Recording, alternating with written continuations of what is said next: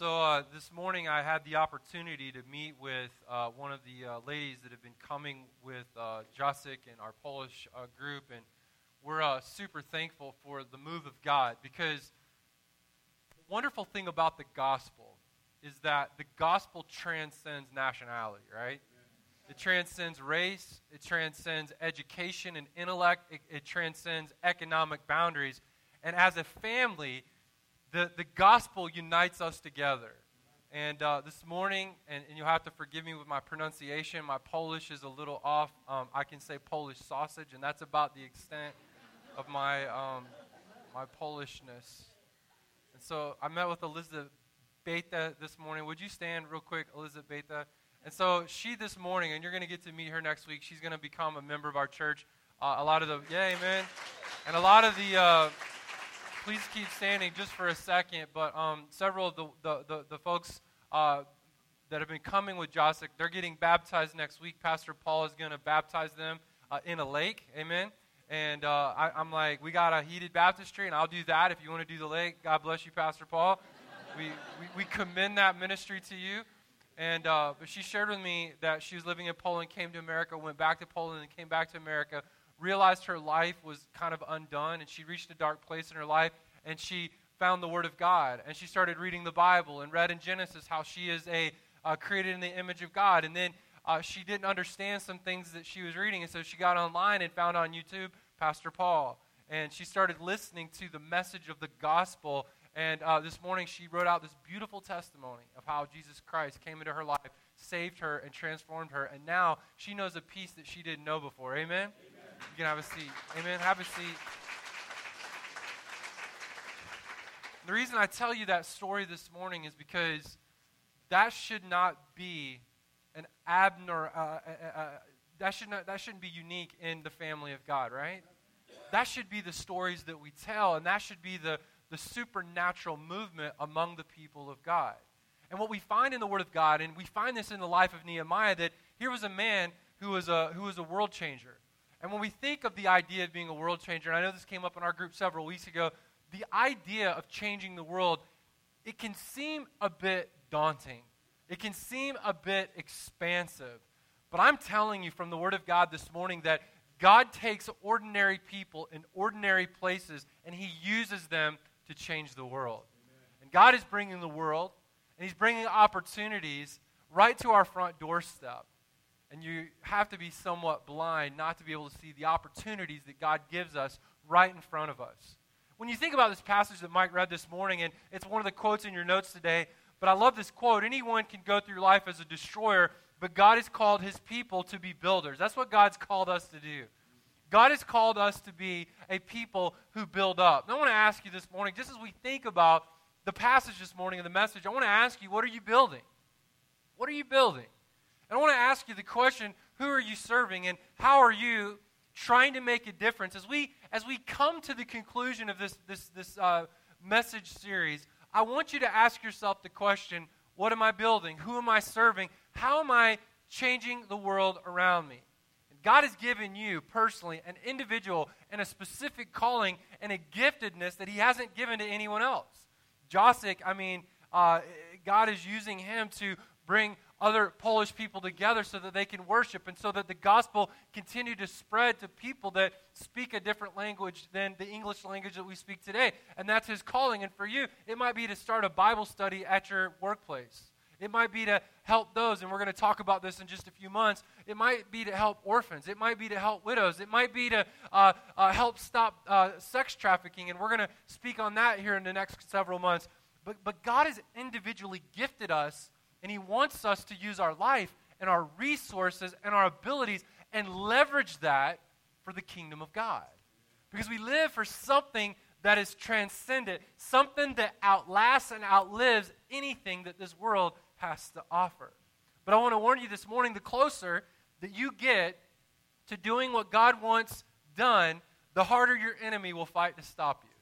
The closer you get to doing what God wants you to do, the harder your enemy will fight to stop you. And this is exactly what we find happening in the life of Nehemiah. His enemies were trying to stop the work of God. And Mike read this morning in verses 5 through 7 that Nehemiah's enemies began by trying to distract him. They tried to provide distractions. And we're going to talk about this here in a moment, but they tried to distract him from doing what God wanted him to do. And what uh, Nehemiah's response was awesome because he continued to do the work and he refused to come down from the work that God had commissioned him to do. And for some of you this morning, your, your story might be, hey man, I really used to serve God and I used to I used to do this and I used to do that. And and and, and I'm asking you, like, what are you doing today? How are you serving your God today? Because maybe somewhere along the way, somewhere in your journey, you got distracted. Maybe someone uh, tried to spread some rumors about you. Maybe someone hurt you. Maybe, maybe you got your eyes off the prize and you forgot what you were living for and you got distracted. But then also, the enemies tried to discredit Nehemiah. They spread rumors about him. They tempted to, uh, to, to comp- have him compromised. And yet Nehemiah refused to quit. He refused to give up. It reminds me of that, that picture where um, the, the pelican is trying to eat the, uh, uh, the frog, and the frog's holding on to his neck like he's just not going to be swallowed. If you've ever seen that in someone's office, is a, you know, don't ever quit. And, and one writer, one pastor once said, it's always too soon to quit. And I believe this morning, we miss out on potential spiritual breakthroughs. We miss out on uh, fruit bearing times and seasons in our life simply because we stop short right in front of God's blessing. It's always too soon to quit people who change the world are leaders who don't quit. They're, they're leaders who finish strong. And this is what we find in the book of Nehemiah. And we find it in verse number 15. The Bible says the wall was finished on the 25th day of the, of the month Elul. And listen, in 52 days. It was a miracle uh, uh, in what they did. But the amazing thing is, is that this is chapter 6. It goes on for several more chapters. But we find here Nehemiah's faithfulness. And what I want you to understand here this morning, Nehemiah's faithfulness wasn't about Nehemiah's ability to, to grind it out. It wasn't about that.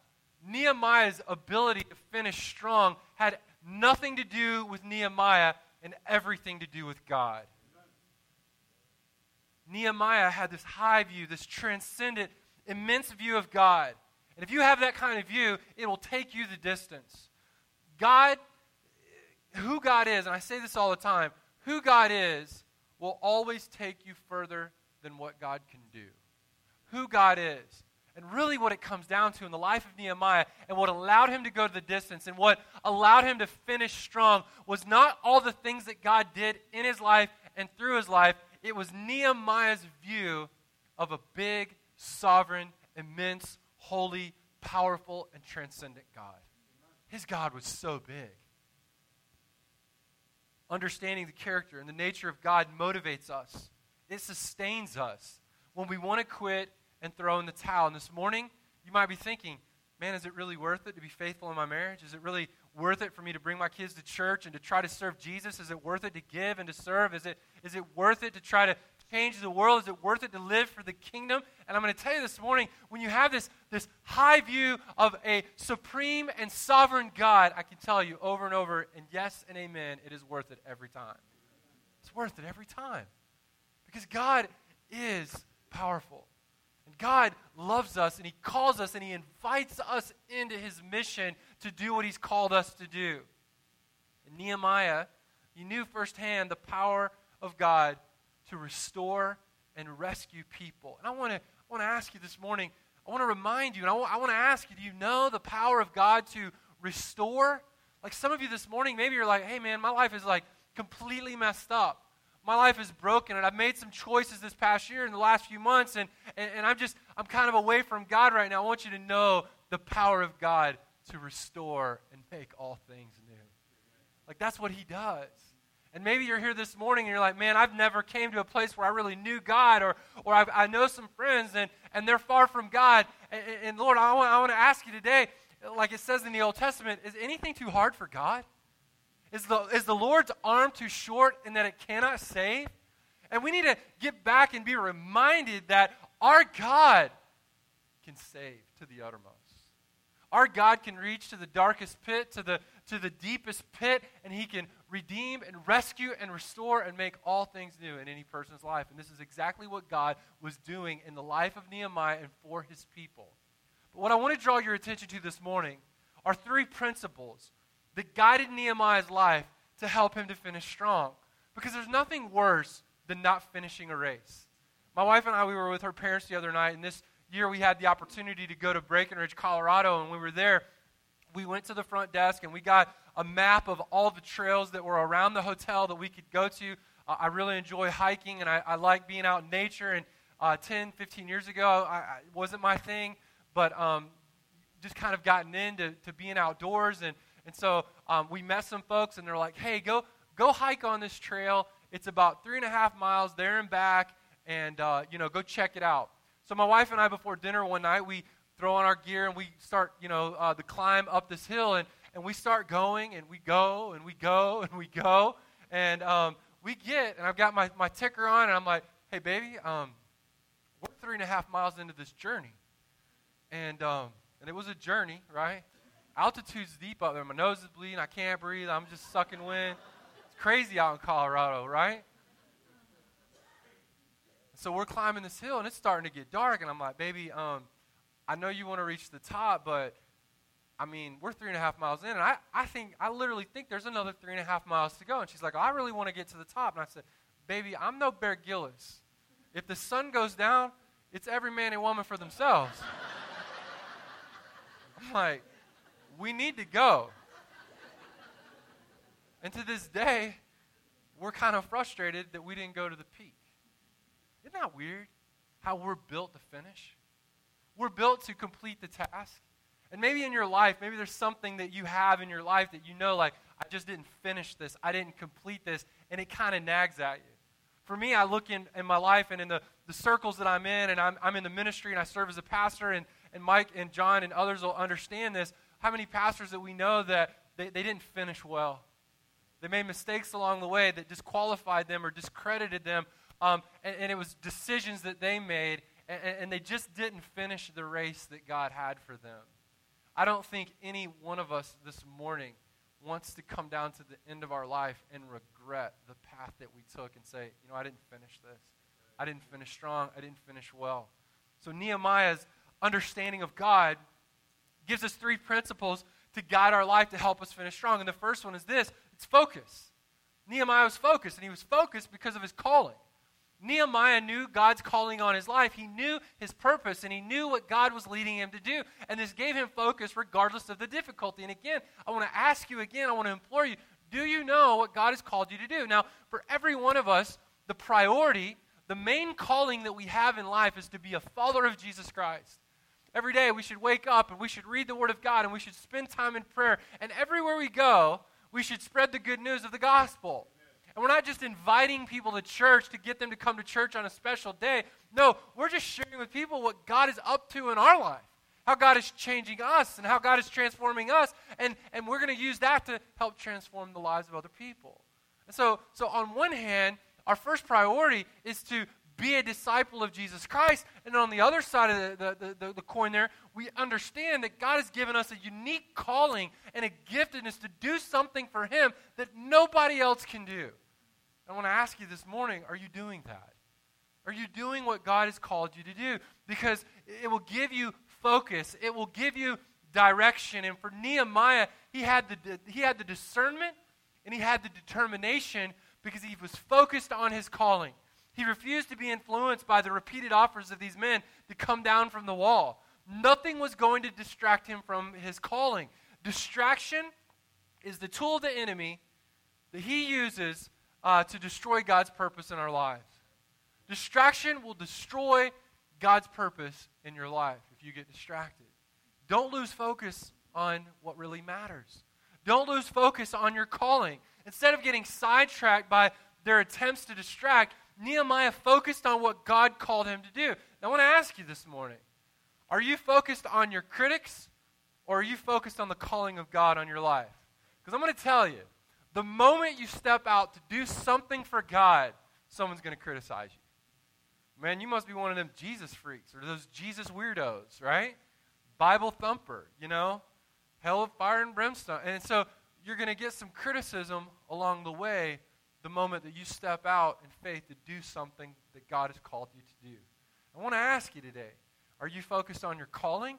Are you focused on the critics? Because distraction derails us from really experiencing God's blessing in our life. Hey, listen, don't let people that are going to criticize you allow you to forfeit God's blessing and God's power on your life. Don't let that happen. Do what God has called you to do. Walk by faith and not by sight, and seek to please men, seek to please God rather than men. Seek to make it your aim and your ambition to be pleasing to God and to God alone. Some of the greatest mistakes that I've made in my life, my ministry, and even my marriage have been when I've cared more about what people think rather than what God thinks. And boy, do we have to get to the place. And I wrote this in my journal today because I was reading in Proverbs chapter 23 fear the Lord always. And I'm going to tell you, sometimes we walk with the fear of man rather than the fear of God. And it's not the fear of God in the sense that He's cracking me every time I do something wrong. It's this reverential trust and awe that God's got me. God's going to resource me. God's going to direct me. God's going to protect me. God's going to move me all along the way. And so, no matter what obstacles or difficulties or obstructions come my way, we serve a king. And he is the King of kings and he is the Lord of lords. And he sits on a throne and he rules and he reigns, and we can trust him. When, God, when God's purpose is your focus, you walk with courage into the future. When God's purpose is your focus, you walk with courage into the future. Man, I hope today that every single one of you would leave here today knowing that you're a disciple of Jesus Christ and knowing what God specifically called you to do, and to leave here today with courage walking into the future. Wouldn't that be great? Wouldn't it be wonderful to leave here today knowing specifically and exactly what God wants to do with your life and how He wants to do it? And, and you may not have all the answers. You may not know how it's even going to be resourced, but you know, God wants me to take this step, and then this step, and then this step. And then all of a sudden, you're looking around and you're like, wow, how did this happen? How did this come about? Nehemiah's probably sitting there 52 days after the fact, and he's like, holy cow, the wall's built. How did this happen? You know how it happened? One brick at a time, man. Just one brick at a time. And that's all God, for many of us, is calling us to do, is to put in one brick at a time. And then all of a sudden you look around and you're like, oh man, there's this wall. And God did this. So I want to I want to encourage you today. Matthew 6:33 says, "But seek ye first the kingdom of God and his righteousness, and all of these things will be added unto you." And this isn't a prosperity gospel verse, but it means this that when you align your heart and your mind, your life and your dreams and your ambitions with the with the purpose and plan of God, God will bless you all along the way. God will reward you for your faith. God will reward you for your faithfulness. God will reward you for your focus. And so I ask you again, what are the distractions right now that are hijacking God's purpose in your life? What, what distractions right now are hijacking God's purpose in your life? Is it too much television? Is it too much social social media? Maybe maybe you maybe you got something big on your heart right now and you know you want to do it for God, but maybe you're afraid of those who might criticize you for taking a step out by faith. Maybe maybe there's some people that have complained and you're like, I don't want to deal with the complainers. Hey, complainers never built the kingdom of God, right? Amen. Hey, I want to tell you today, like Worry about pleasing God. And don't worry about pleasing man. I, I don't want my kids to grow up in an environment where they're worried about the critics. Because I want my kids to know that no matter what happens in life, there will always be someone that's throwing stones at the wall that you're trying to build. There's always going to be, I call them swagger jackers, man.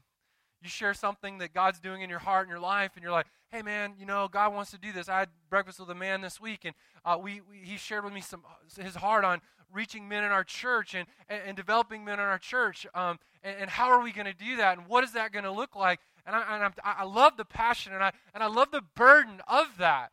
And I don't want to be one of those guys like, well, how are we going to do this? I just want to be, wow, let's do this, man. Let's do this. And let's do it for the glory of God. And if we take this step, then God will bless us here. And then when we take this step, then God's going to bless that. Then we do this, then God will continue to bless as we follow Him. I love the passage in Psalms where it says, Delight yourself in the Lord, and He'll give you the desires of your heart. And when you want what God wants, you'll never lack what you need to do God's will. When you want what God wants, you'll never lack what you need to do God's will. But don't miss this. The danger is that distraction could potentially be your downfall. So Nehemiah was guided by focus, but he was also guided by faith. Nehemiah was obviously a man of faith. And his faith didn't come from himself. And I want, to be very clear on that today. Because I'm not going to tell you today, like, have more faith in God. Nehemiah's faith was rooted in his time spent with God. Nehemiah's faith came from his communion with the Lord.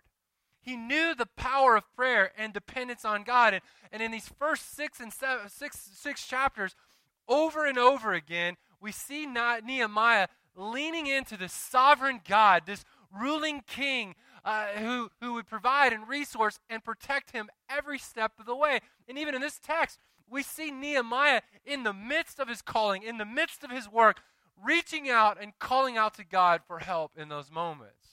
Here was a man that knew what it was to depend on God. And I want to tell you today courage to stand and stay faithful are cultivated. Courage to stand and stay faithful are cultivated in times and in seasons of communion. If I were being honest with you today, I struggle greatly at times with being overwhelmed with anxiety. And I know some people are like, man, I get social anxiety, like being around people. And a lot of times people just think I'm weird. They just think that I'm rude, you know, just to be honest with you. And it's really not that at all. Sometimes I just get incredibly socially awkward because my anxiety uh, hits like a, an all time level. And, and sometimes I just get overwhelmed by the tasks that need to be done and the things that God uh, seemingly wants me to do. And I'm going to tell you, the days that I struggle the most are the days when I'm lacking communion with God. And I'm not saying all of that to have you feel sorry for me. Because we sang this wonderful song today about overcoming. And we overcome by the blood of the Lamb. We overcome because the victory has been won in Jesus Christ. And he has, he has given his life and he was buried and he came back from the dead so that we can be new creations in Christ. And so I can take my fear to God and he turns it into faith. Because the Bible says he has not given us a spirit of fear, but of power and of love and of a sound or a self controlled mind. And a lot of times when my mind starts going in all these different directions, and it's like a chess game up there. Like, well, if this happens, I'm going to do this and this and this, and then I start kind of going borderline nuts in my head, you know. And then I just say, what am I worried about? I'm going to replace this worry with confidence in the will, in the word, in the wisdom of God. And then I fall on my knees in worship and I say, God, in this moment, this is outside of my control. My kids, they're outside of my control. My job, the, whether people like me or love me or accept me or uh, if they, uh, uh, whatever, whatever it is. How am I going to pay for this bill? How am I going to fix my marriage? How am I going to uh, have friends? Or why do I feel so lonely? I'm going to bring that to God.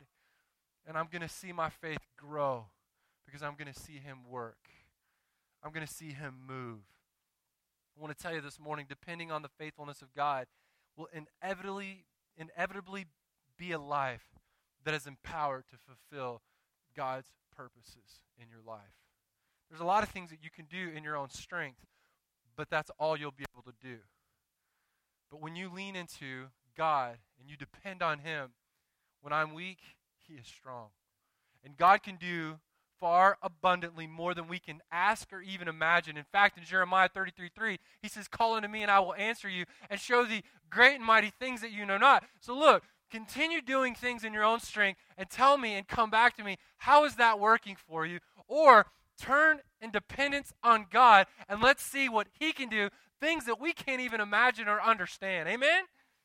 And so when it comes to our marriage and when it comes to our kids and when it comes to our finances and when it comes to our church and the, the calling of God on our lives, let's give that to God and let Him be sovereign over our life and depend on Him and walk with Him. And I'm going to tell you, God is at work.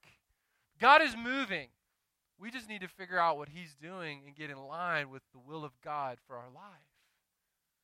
Stop resisting what God is doing. I struggle. I'm just confessing sin today. I don't know why, but the Lord has prompted me to do this. But I struggle with impatience. You know, I, I really struggle with understanding people and why they do some of the things they do. And it's probably not a gracious thing to say, but oftentimes I, am sitting there reflecting on some of the things that people do, and I'm like, that is the most idiotic thing that I can imagine. Why would you do that? And why are you doing it that way? And let me give you five different ways to do it better than what you're doing, because this is broken, right?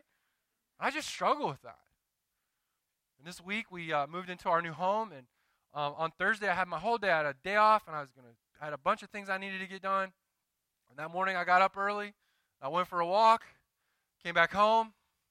My wife comes to me and she says, "I, uh, I locked us out of the house." I mean, I don't really get mad. I mean, I used, I used to have a problem with anger and frustration, and but I just told her, I said, "I'm angry with you right now. I'm really frustrated. Why did you lock the? Nobody locks the garage door. Why would you do? We didn't even lock the door in our old house. We just let people come in whenever they want. Why would you lock that? And then when the guy came, the, the, the, the locksmith comes to the house, he goes, Hey, this is job security. He goes, People lock this door all the time. This is what keeps me in business. Of course, as soon as he left, I said, You're not going to believe what he just said. A few hours later, that probably was the next day after I'd repented, right? I came to her and I said, You know, that was a moment of sanctification for me. And I said, I failed miserably. And I want you to understand that I could have been in that moment and said, Hey, I'm so glad we get to hang out in front of our new house and just look at each other for the next three hours and we could just be together. I, I, I, I said that. You think I'm kidding, like I totally said that. And it's true. But you know, in those moments where we step outside of God's will and see, we think that the obstacles, we think that the roadblocks and the closed doors are the thing that's really hindering us when it's not. We're the ones hindering ourselves from fulfilling God's purpose in our life. So rather than getting afraid and living in fear and getting frustrated because things aren't going the way that we want them to go and they're not going according to our that was God's plan for me that day. In that moment, God wanted me to work on loving my wife like Christ loved the church and being patient and kind and gentle. Everything that is uh, wrapped up in the fruit of the Spirit, and it is exactly what I did not knew, but that was what God gave me that day to grow me. Instead of walking in faith, I was frustrated. And so we learn from Nehemiah how to respond to difficulty by turning to God. Please note that today. We learn from Nehemiah how to respond to difficulty by turning to God. In your moment of fear, in your moment of frustration, in your moment of doubt, in your moment of confusion, in your moment of, I don't know what to do, I'm afraid, take that, turn to God in prayer, and commune with Him. Peter understood this later on in life, and I, I, I, totally identify with Peter because Peter's that guy, and he's like, hey, Jesus, I'm with you till the end. If everyone forsakes you, I'm rolling with you all the way to the end. Jesus is like, Peter, you're not going to make it through the night. In fact, you're going to deny me three times before the cock crows in the morning. Jesus, I'm with you. Peter comes and he's looking at Jesus from a distance, and they're going through this mock trial, and this girl comes up to Peter and says, I, I thought I saw you, Jesus. I don't know what you're talking about. Another dude comes up, I thought I saw you, Jesus. He curses at, at her, right? And then the third time again, they ask him the same thing. Did we see you with Jesus, the one from Galilee? He's like, curses again. I don't know who you're talking about. And all of a sudden the cock crows. Later on, why do you think Peter did that? He was afraid. He was afraid. He was afraid of being exposed for being a follower of Jesus Christ. And then later on in life, he says, Cast all your care, cast all your anxiety on him because he cares for you. And I read through John this week and I got to John chapter 21. And after Jesus uh, came back from the dead, he told Mary, he says, Go get my disciples and Peter. And then he comes and he, he breaks bread and he cooks some fish for Peter. And over time, Peter grew in his dependence on Christ and if we're going to change the world and if we're going to finish strong, we can't do it in our own strength. And somewhere along the way, Peter understood and he began to know that we can be strong in Christ when we turn to Him. I want to ask you this morning are you leaning into that strength? Because in the moment, it's easy to get distracted by criticism and fear and sickness and relational issues, and we lose sight of the bigger purpose it's only when we choose to walk in dependent communion that our faith is strong. It's not your faith, it's faith in Him. God will give you the strength to, to, to, to, to, to stand steadfast in your calling. So Peter, Peter had had this, or uh, Nehemiah had this faith that was from his communion with God, but lastly, he also had a fortitude. He had a fortitude because of his convictions. Now, the word fortitude, some of you may not know what that means, but it means this it's this mental and emotional strength in facing a difficulty, adversity, a danger or temptation courageously. It's the ability to persevere in the face of difficulty, and temptations doesn't come from within, it comes from a heart settled on who God is. Now, convictions are something you believe, and you govern your life by that truth or principle. And for Nehemiah, this meant that God would be faithful. Nehemiah knew that, hey, look, if they attack me, if they tear down the wall, if they criticize me, if they go back and talk to King Artaxerxes about me, hey, look, God has got this. And he has been faithful up to this point, and he will be faithful to the end. And I want to ask you this morning are you settled on who God is? Are you really settled on who God is? Do you know, man, like God loves you? I mean, not a future version of you, not like a not like a 2.0 upgraded version. And I want to tell you something. I don't know that we'll really ever grow in our faith and our, our walk with God until we know that He loves us. You are the apple of His eye, and He delights in you. I look at my girls, and boy, they can really frustrate me. They're, they're 12 and 13, and, and they're girls, and they're changing, and they're doing all these weird things, and I'm just like, oh man, sometimes it's it's just crazy up in the house, you know? But every time there's a, a problem and one of us gets frustrated, I bring them in and I say, I want you to know this doesn't change my love for you. I will never stop loving you. There's nothing that you can do that will change that. And friends, do you know that there's nothing you can do that would change the love of God for you? Nothing shall separate you from the love of Christ. Do you realize that the steadfast love of, of the Lord is better than life? Do you realize this morning that God is good? Do you realize that this morning? And some of you are thinking today, well, I don't really feel like God's good. I don't have this size house. I don't live in this zip code. I don't, I don't make this much money. I don't get to go on these vacations and da da da da. And so we, we began comparing our lives with everyone else's lives.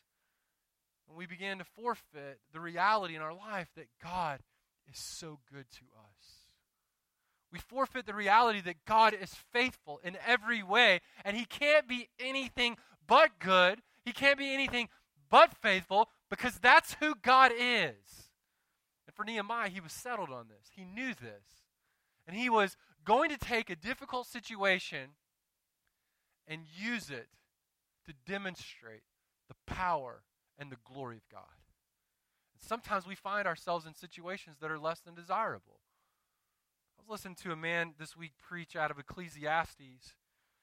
And he was talking about in Ecclesiastes chapter 3, and he was talking about the idea that there's a time and there's a season. And, you know, there's a song about that. For everything, there's a time. I'm not going to sing it because I don't know the song, and I'm not, a, I'm not a hippie, so it's not, I'm not into that, right? Just kidding. But you guys know that song. Jerry, you can sing it afterwards, all right?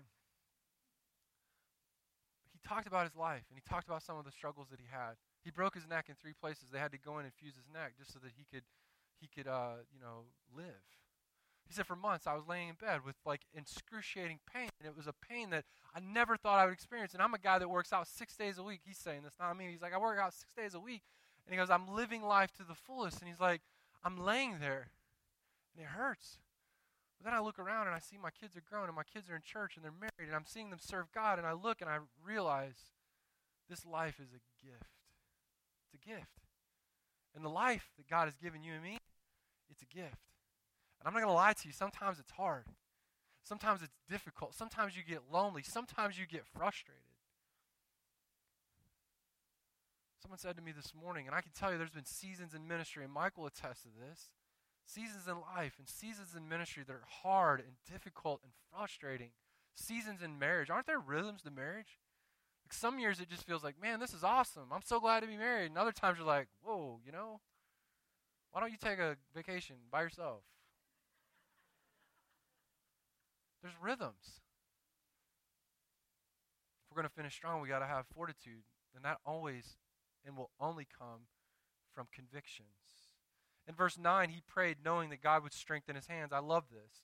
He says, But now, God, strengthen my hands. In verse 14, he prayed knowing that God would protect him. He knew God would resource and rescue his servant. Friends, this changes everything.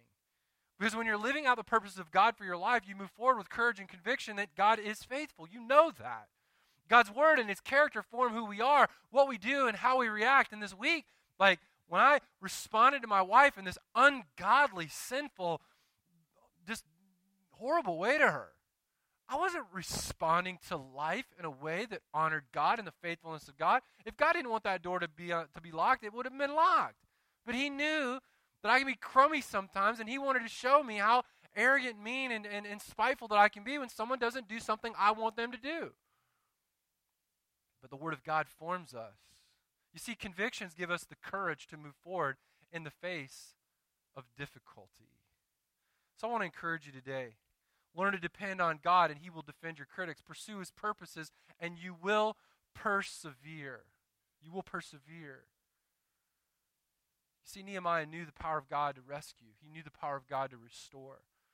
This was his conviction, and he moved forward, believing that God would do what he promised. I want you to notice one thing before I begin to close out the message this morning.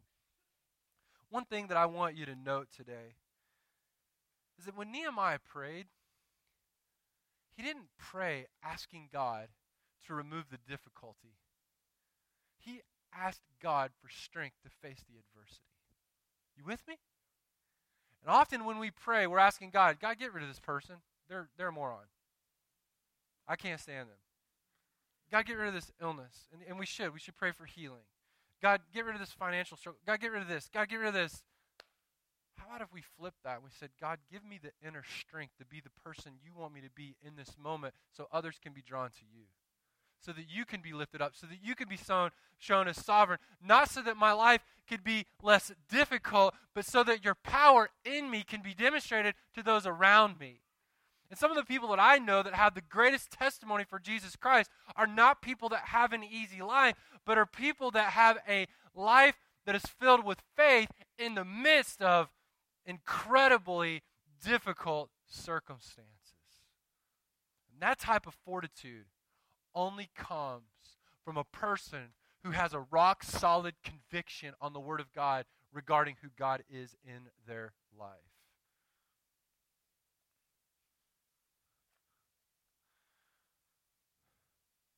Several years ago, I was sitting in a church on a Wednesday night. My wife and I, we were on vacation, and I was just discouraged as all get out, frustrated, felt lonely, felt like no one cared about me. And I remember sitting in church. Pastor was preaching out of 1 Thessalonians 5, and he wasn't teaching on this text. But my eyes glanced down to 1 Thessalonians 5.24. And it says this, He who calls you is faithful. He will surely do it. He'll do it. He might do it. He could do it. He will do it being confident of this very thing that he which hath begun a good work in you will perform it until the day of Christ? Hey, listen, you're not forgotten. God knows your name. He knows the hairs on your head. He hasn't forgotten your address. He's not in ha- heaven wringing his hands. He's not pacing back and forth. He's not breaking a sweat. He is the King of kings and the Lord of lords, and he is ever faithful. And what he says and what he has promised to do, he will do. And so, when I think about this this morning, one of the greatest qualities that you and I might pursue in this life is a life of faithfulness. It's a life of finishing strong. It's the ability to finish. And as disciples of Jesus Christ, this really should set us apart. Like, we should finish, right? Amen? As a follower of Jesus Christ, we should be all in. We should just believe that God's going to see us through. One of my favorite verses in the Bible is Proverbs 20, verse 6. It says, Every man proclaims his own goodness, but a faithful man who can find? Man, we live in a society where we're captured by Twitter and Facebook and Instagram and social media, and everyone's talking about their awesomeness and how good they are and how great their life is. Everyone talks about how good they are and how wonderful things are in their life. I want to ask you something. A faithful man, who can find? You and I, when we get to heaven one day, I don't know that we're really going to be rewarded for all the things that we do. I think we're going to be rewarded in regards to our stewardship of faithfulness. Were we faithful? I don't really think that God is looking for the next Billy Graham or the next D.L. Moody or the next Charles Finney or the next William Carey and on and on I can go, Adoniram Judson and all these great figures in history. I believe the most rewarded person that will be in heaven will be the older widow lady who kneels in her home week in and week out and faithfully prays for her community and prays for her pastor and prays for her church and prays for these missionaries and, and prays for the work of God to move forward. I, I think the people that are going to be the most rewarded in heaven are going to be those who are the most nondescript disciples of Jesus Christ. No one may ever know your name, but one day we'll stand before a holy God. I don't know about you, but when we are ushered into the presence of the King, I want him to be able to say in my life, Well done, thou good and faithful servant. So I want to ask you this morning are you focused on your critics are you focused on your calling? Are you, are you taking your fears to God so that He can develop your faith? Are you developing convictions in God that strengthen your courage? Listen, no more excuses for me, for you, for any of us. Let's leave here today knowing that, that God's purpose, knowing not just God's purpose, but His power to, to restore, rescue, and to resource. Do you know that today? Do you know that God has called you today? Like, do you know that? Individually and specifically, God has gifted you with abilities and talents and opportunities. But not just that, He's going to restore. He's going to restore you, He's going to rescue you, and then He's going to allow you to do that with other people around you. Are you up for that? You up for that? I'm going to be honest with you, it's a pretty cool life to live. Every head bowed and every eye closed. I want to ask you this morning, because I don't know everyone in the room today.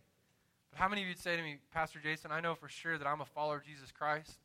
Heaven is my home. I'm right with God, and I know my sins are forgiven. Would you lift your hand and let me see those today? I know for certain I'm a follower of Jesus. Now, how many of you today would say to me, Pastor, I'm not certain that I'm a follower of Jesus Christ. I've never had a time in my life where I put my faith in Jesus and Jesus alone. Would you lift your hand and let me pray for you this morning? Is there anyone that's like that that's here this morning? Anyone at all? No one's looking around. Anyone at all? Yes, sir. Anyone else? Now, how many of you say to me this morning, you know, Pastor, I want to finish strong? And here's what we have a tendency to do we think about our past and we think about what we've wasted. And God wants us to move from our past into the present and use our life for Him with the days that we have left.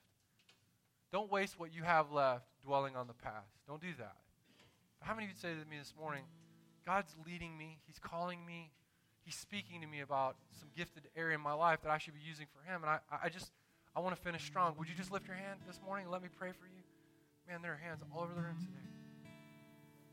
Father in heaven, I want to pray for these dear folks today that we would covenant with one another as followers of Christ and as members of Jackson Creek to, to really lean in and follow you and use our lives, our gifts, and our resources to, to make a difference in the world in which we live.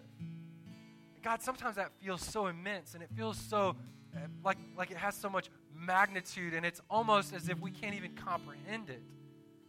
But I pray that we would get the picture today of just putting in one brick at a time and making a difference just one brick at a time, one step at a time, one opportunity at a time. I just pray that you would allow us to see your love around us, that we would be embraced by it, that we'd feel the, the presence of your love, and that we would know that you're calling us, that you're leading us, and that you use ordinary, nondescript people to change the world. You don't call the qualified, you qualify the called. And I just pray that we would understand that today. That we would be empowered by your Spirit to know, do, and follow your. We ask these things in Jesus' name. Amen. I want to ask you to rise to your feet this morning. And as you do, I know today we're pretty packed in here, and sometimes it could be a little awkward, but this part of the service is a time of worship. We're going to sing a song led by our worship band, and during that time, we want to invite you to come down to this altar. And if God spoke to you this morning through the teaching of the Word of God, it just means something more to, to step out of your seat, come to the altar, and bow your knee and say, God, today I surrender my life to you. Today you spoke to me about following you and, and, and using my life to further your kingdom and to change this world. And God, I want to seal it right here on this altar. And I want to take this moment to make it official with you. You don't have to do that. You can do that in your seat. You can kneel right there. But there's something about coming down to an old fashioned altar and kneeling and praying and I want to invite you to do that today as we sing this next